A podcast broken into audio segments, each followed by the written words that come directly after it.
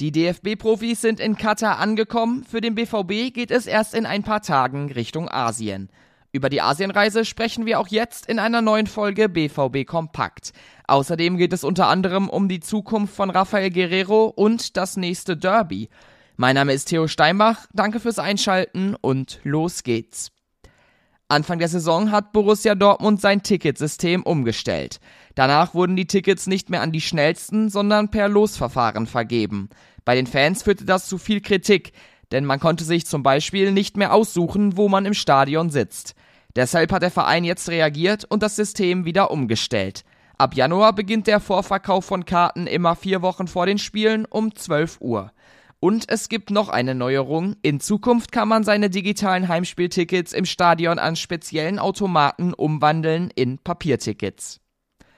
Die DFL hat die Spieltage 20 bis 25 datiert. Die Schwarz-Gelben spielen nur zwei davon am Samstagnachmittag, und zwar bei Bremen und Hoffenheim. Das Heimspiel gegen Hertha BSC ist am Sonntagabend, das gegen Leipzig am Freitagabend.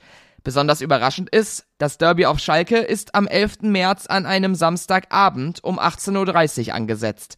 Normalerweise sind Derbys immer schon nachmittags. Dieses Mal wird es also zum ersten Mal seit langer Zeit wieder ein Derby unter Flutlicht geben. Und auch das Heimspiel gegen Köln eine Woche später ist am Samstagabend. Nächste Woche Montag geht es für den BVB auf Asientour.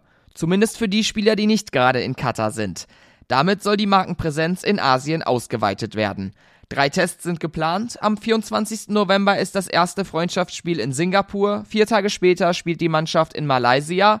Und wiederum zwei Tage später geht es gegen die vietnamesische Nationalmannschaft ran. Rafael Guerrero, der wird da nicht dabei sein. Immerhin ist er mit der portugiesischen Nationalmannschaft bei der WM. Bei Borussia Dortmund läuft sein Vertrag in diesem Sommer aus. Eine Verlängerung scheint momentan eher unrealistisch. Immerhin hat der Linksverteidiger in dieser Saison nur selten richtig gute Leistungen abrufen können. Gegen Borussia Mönchengladbach am Freitag konnte er zum Beispiel nur 17 Prozent seiner Zweikämpfe gewinnen.